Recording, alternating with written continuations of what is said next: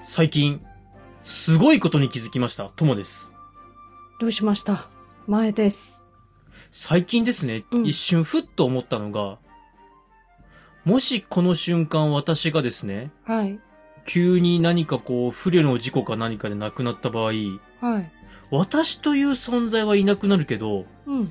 私が喋ったポッドキャストたちは、世に残るわけですよ。そうですよ。ネットの海で、そう永漂遠、うんもでうす半永久的に漂うん永遠でにすよ。うん漂いますよ。となると、うん。これは恥ずかしいこと言えないなっていうことに、最近やっと気づきました。今今はい。今さっき気づきました。マジではい。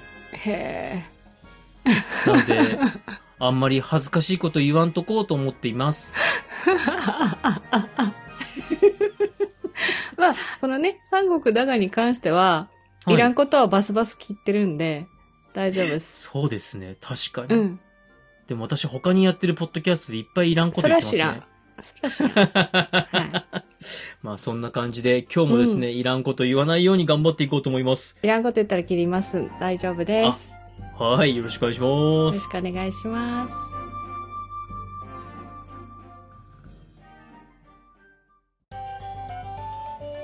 三国だが。今週のネタバレです。今週はですね、はい。次男曹彰。うんつまり、曹操の次男が出てきたあらすじだったんですけども、はい。ついに、幻の皇帝、曹中に触れていきます。総中。はい、ビッグネーム。みんな大好き。誰だ。あ早いなんそうその通り、多分三国志好きの方も、はい総中誰だっいや、って思ってると思いまネームす。って言ったじゃん。これね、幻の皇帝と言われている人でして、うん。実は曹操がめちゃんこ愛した八男坊だったんです。八男坊。はへい。え。曹操、子供が多かったって話前にもしましたけども、うんその中で溺愛している子供って何人かいたんですよ。うん、はい。例えば、宗妃が後を継ぎましたけども、うん。三男の宗職。最初三男って言ってたんだよね。そうです、そうです。三男に後を継がせようとかいろいろ言ってたんですけども、結局宗妃になったじゃないですか。うん。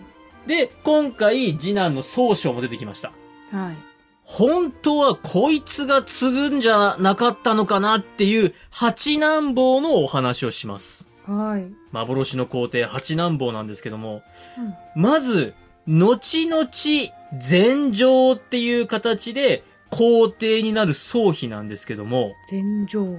漢の皇帝から、は皇帝っていう位を譲られる形で、うん義の宗妃は初代皇帝になります。はい。で、この宗妃が三男の宗職とうん。対立して、結果的に宗妃が勝ったよって話だったんですけども、はい。すっごい優秀な弟八男坊がいて、その八男坊が、もし生きてたら、おそらくその八男坊が皇帝だったろうって言われてるんです。それがうん宗中なんです。はい。この宗中なんですけども、うん。幼い頃からまあ学問が大好き、めちゃめちゃ勉強はできるし、うん。心優しい性格だし、うん。曹操自身が溺愛しているだけじゃなく、は周りの人たちからも、あ、曹中さん、これは将来楽しみですねって言われた人なんですよ。い。うん。で、この曹中さん、エピソードがいくつも残ってまして、はい。まず一つ目が、優しいエピソードです。うん。ある日、倉庫に保管してあった曹操の蔵、馬の背中に乗っけるあの蔵ってあるじゃないですか。はい。あれが、ネズミにちょこっとかじられたんです。うん。で、当時、ネズミに何かをかじられるっていうのは、不吉の前兆と言いますか、こりゃ良くないことが起こるねっていう前兆と捉えられていたんですよ。はい。で、曹操、気が短い曹操なんで、倉庫にしまってたうん。蔵がネズミに噛まれたっていう段階で、あー、もうムカつく、倉庫の番人殺すってなるわけですよ。はで、総中はその番人に、い。うん。とりあえず一旦逃げろと。うん。で、3日経ったら自首してきなさいと。はい。そういった上で自分の服に穴を開けまして、うん。曹操の目の前で嘆き悲しみます。うん。で、この曹中がめっちゃ悲しんでるのを見て曹操が、どうしたんだいって聞くと、曹中は、ネズミに服をかじられましたと。うん。これは不吉なことが起こる前兆ですと、めっちゃ悲しんで、もう泣きまくるわけなんですよ。うん。そうしますと曹操は、もともと理知的と言いますか、迷信とかそういったもの信じない人じゃないですか。うん。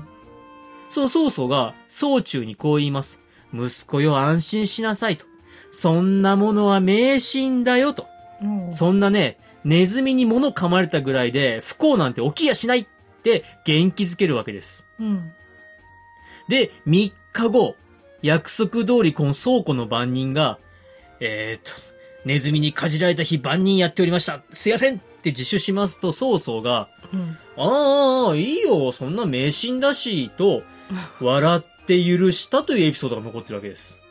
うん。この曹中のさりげなく父親に気づかせる、うんそし、て、この優しいエピソード、曹中さん優しいねってお話なんですけども、は次は総中さん、賢いねエピソードです。い。はい。ある日、象。この象がうん、孫権のところから曹操に送られてきます。へえ、そういたんだ。孫権から曹操に、象の贈り物ですと。うんで、象って、重たいのかなって話になりまして、うん。象ってどれくらい重たいんだろうとなるんですが、うん。誰も知りません。うん。え、象って動物そうです。動物の象です。エレファントでですすよ。エレファント。はい。で、誰も象の重さをちゃんと知らないんで、よ。うん。どうしたもんかなっていう時に曹中がやってきまして、はいお父さん曹操に、まず、象を船に乗せ、川に浮かべてみましょうと。うん。で、川に浮かべて、船が沈みますよね。うん。で、その水面のところに印をつけて、はい。その後象を船から下ろすと。うん。で、その船に今度は石を積んでいきまして、うんうんさっきと同じ水面のところまで行ったら、石を下ろします。うん。で、その石の重さを測ると、象の体重と同じになってるはずですよ、と。おー、うん。もうまさにアルキメデスの原理みたいな感じですよ。うん。そして、この賢さを見て曹操は、うわーと、我が息子ながらすげーと喜びましてう、ん。もう完全に、こりゃ後継ぎだなぁとなるんですが、はい。えー、総中さん、病気でぽっくり死んじゃいます。うん。かわいそすごい残念なお話。う。うん。亡くなった時はまだ10代、13歳だったと言われていまうす。ん13歳で病気で亡くなってしまった総中さん。はい。曹操さんですね、もうかなり狼狽しまして、は国中から名医を呼ぶ、さらには自分が大嫌いな、祈祷師とか、拝み屋とうんか、そういう迷信じみた連中にも頼むんですけども、全然助からなかったと。い。うーん。そして曹操さんですね、この時、曹妃に対しましてこう言うんです。ああ、曹中が死んだのはすごいショックだと。うん。わしにとっては悲しみだが、だが曹妃よ、お前にとっては喜ぶべきことだねと噛んだね、今俺。うん。今噛んだね。大事なとこ噛んだんですけども、え、お前にとっては喜ぶべきことだねということで、後取り息子に対してすごい辛辣な皮肉を言ったというエピソードが残っております。まあ、それは、つまあ、そうね。ううーん。ん。なんか、なんでそんな皮肉を言うのかなと、ちょっと曹操さん悲しみのあまり取り乱したんかなっていうようなエピソードではあるんですけども、うん。まあ、だし、時代かな。うーん、どうなんでしょうね。ねまあそんな感じですね。今回は幻の皇帝、宗中さんに触れていきました。はーい。まあ、はい。残念ですね。そんな優秀な人材が。まあでもわかんないね。大人になってどうなるかはまたちょっと違ったかもしれないしね。わかんないですねう。ん。また、これだけ優しい人だと、うん。曹操や曹丕のように過酷なそうそう。やり方はでききなかったのかもしれないから、もしかすると、ならなくてよかったのかなどうだったのかなうんいつもちょっと思っちゃいますよね。うん、ね難しいとこですけども。はい。えー本日のネタバレは以上です。はい。面白かったです。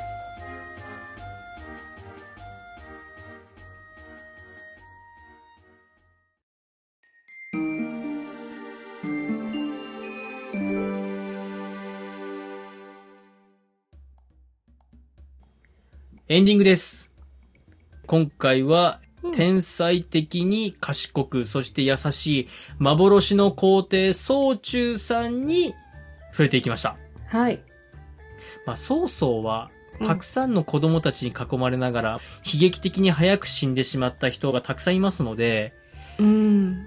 もしかすると、そういった意味合いでは、権力的なものはちょっと変わっていったのかもしれないっていうのはありますね。もう想像でしかないですけどね。うんうんうんうん。まあそうですね。はいはいはいはい。い。さあ、そんな、たくさんいる曹操の息子たちにも、それ相応に不思議な子、変な子もたくさんいたんですけど も、今やっております。無理やり持ってったな。えい や、結構不思議な子いたんで。うんうんはい。じゃあその、えー不思議ちゃんグランプリの告知お願いします。はい。第1回、不思議ちゃんグランプリを行っております。私たちが選んだ5人の不思議ちゃんのうち、あこの人ちょっとやばいよねっていう人を選んで教えてください。専用のフォームを作りましたので、そちらからご応募よろしくお願いします。皆さんのご意見ご感想もお待ちしております。はい。次回はですね、はい。